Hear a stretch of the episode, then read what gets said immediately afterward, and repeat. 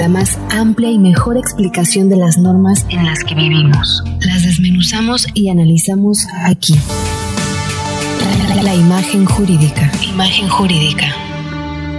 Con Atenea Loaiza. En Imagen Informativa Cancún.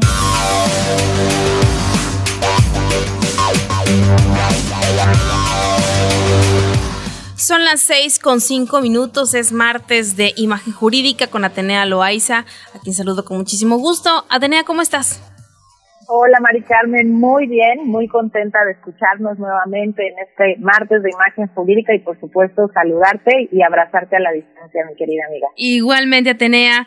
Oye, fíjate que pues gran parte de las secuelas de esta pandemia pues también es la cuestión psicológica y mental que esto nos está dejando pues eh, en muchos gremios, ¿eh? no nada más a las personas que se han visto lamentablemente afectadas y también a sus familias, sino también para pues las personas que inclusive hasta los periodistas hemos cubierto toda esta información y creo que en gran parte de poder tocar este tema es saber en dónde estamos parados en Quintana Roo y en México justamente para el cuidado de la salud mental. Así es, así es, Mari Carmen. Un tema súper interesante, un tema que nos aqueja a todos a nivel nacional, pero precisamente el panorama en Quintana Roo no resulta más alentador que el resto de la República en este sentido. Evidentemente nuestro contexto actual nos ha posicionado también eh, bajo circunstancias de presión absoluta en muchos rubros familiares, económicos, por supuesto, y bueno, para un poco contextualizar de lo que vamos a hablar hoy, es precisamente un análisis muy breve de lo que se denomina en un, en un momento, se denominó una iniciativa denominada Ley Bañuelos relacionada con la salud mental a nivel nacional.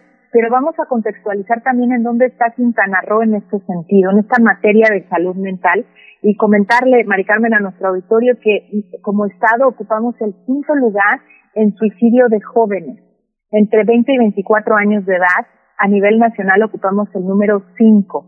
Ocurren 8.2 suicidios por cada 100.000 habitantes y esta cifra va pues arriba de la media nacional. Esto según propias estadísticas del INEGI, en donde nos arroja estas cantidades de verdad increíbles y alarmantes. Tú sabes que el problema de salud mental se vuelve un problema de salud pública en el sentido que tiene y debe de ser atendido también no nada más a nivel sector salud, sino que tiene también que existir una legislación que afronte, que pueda hacer frente a este sistema, a esta situación de salud mental de nuestra sociedad quintanarroense.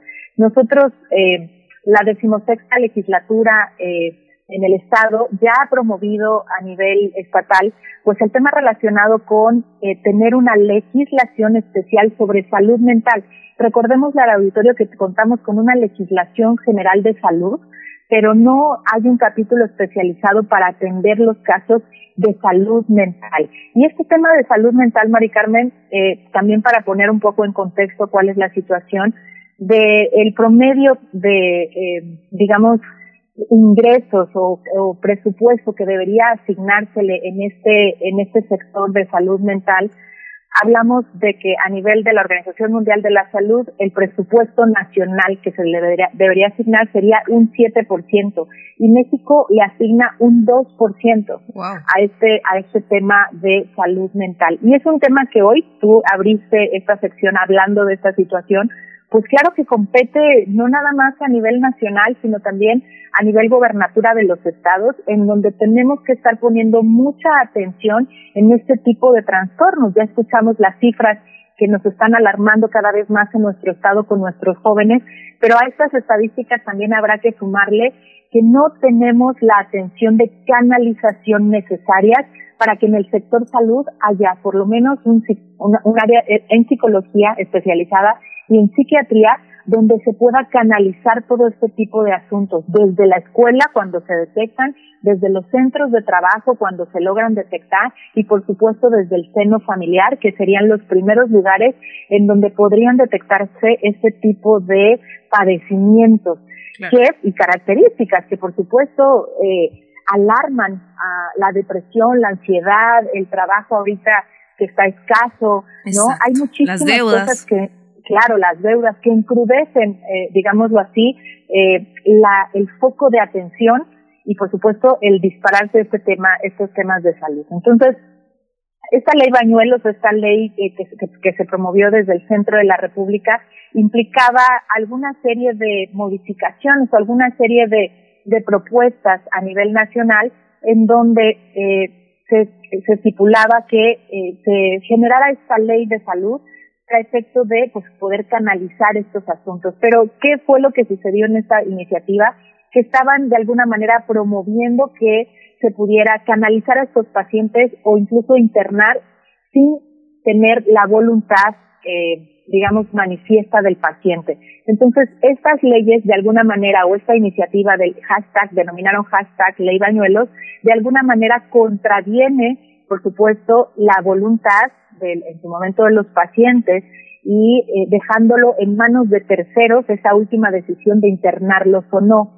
Evidentemente esto también depende del grado de, estado de salud mental que pueda tener cada paciente. En lo, en lo individual habrá que analizarse, pero en principio la ley no puede contravenir los derechos humanos del paciente, por lo tanto esta iniciativa de ley a nivel nacional la dejaron en el refrigerador por contravenir cuestiones de orden constitucional y por supuesto de derechos humanos. Así lo opinó la Comisión misma de Derechos Humanos, que dicho proyecto se aleja de un modelo social de discapacidad, por así decirlo, y no va acorde tampoco con la Convención de Naciones Unidas sobre los derechos de personas con posibles discapacidades, porque recordemos que ya cuando se diagnostica una situación de carácter mental, de salud mental, puede incluso caer en un rubro de discapacidad.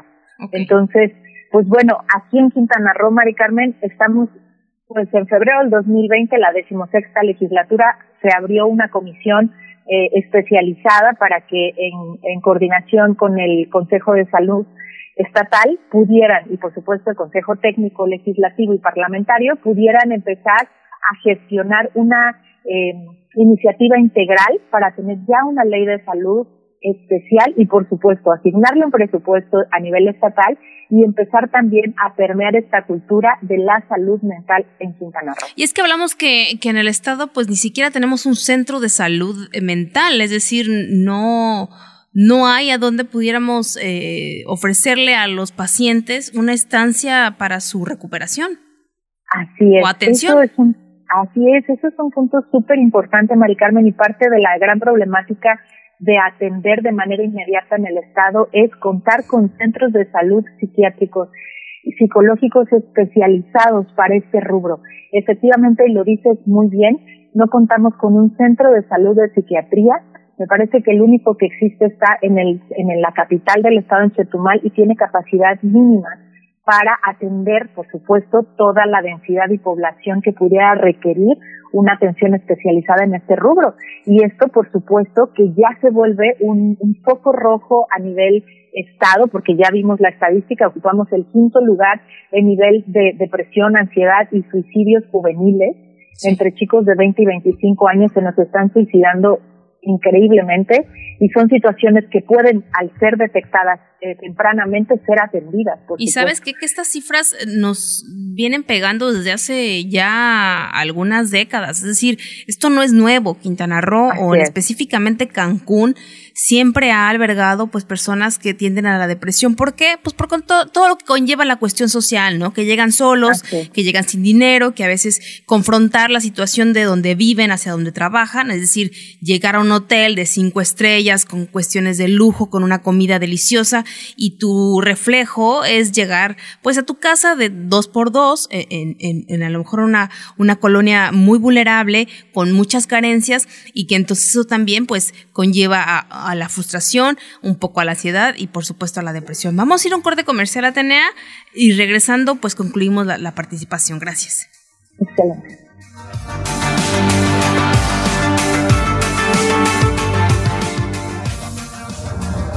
Estás escuchando Imagen Informativa Cancún.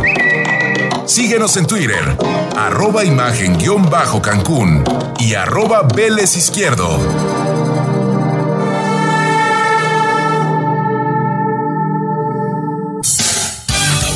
Escuchas Imagen Informativa Cancún.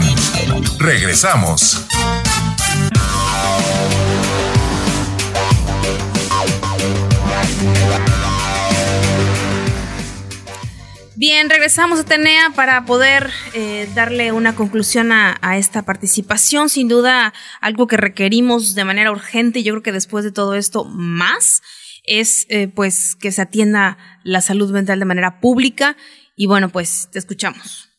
Así es, Mari Carmen. Definitivamente en México hemos priorizado temas de enfermedades crónicas, eh, crónicas degenerativas, pero sin embargo la salud mental ha sido invisibilizada de alguna manera en las leyes, en las políticas públicas, incluso en los presupuestos. Ya veíamos que del 7% que recomienda la Organización Mundial de la Salud destinar en presupuesto nacional de su Producto Interno Bruto incluso, destinan menos del 2% en México.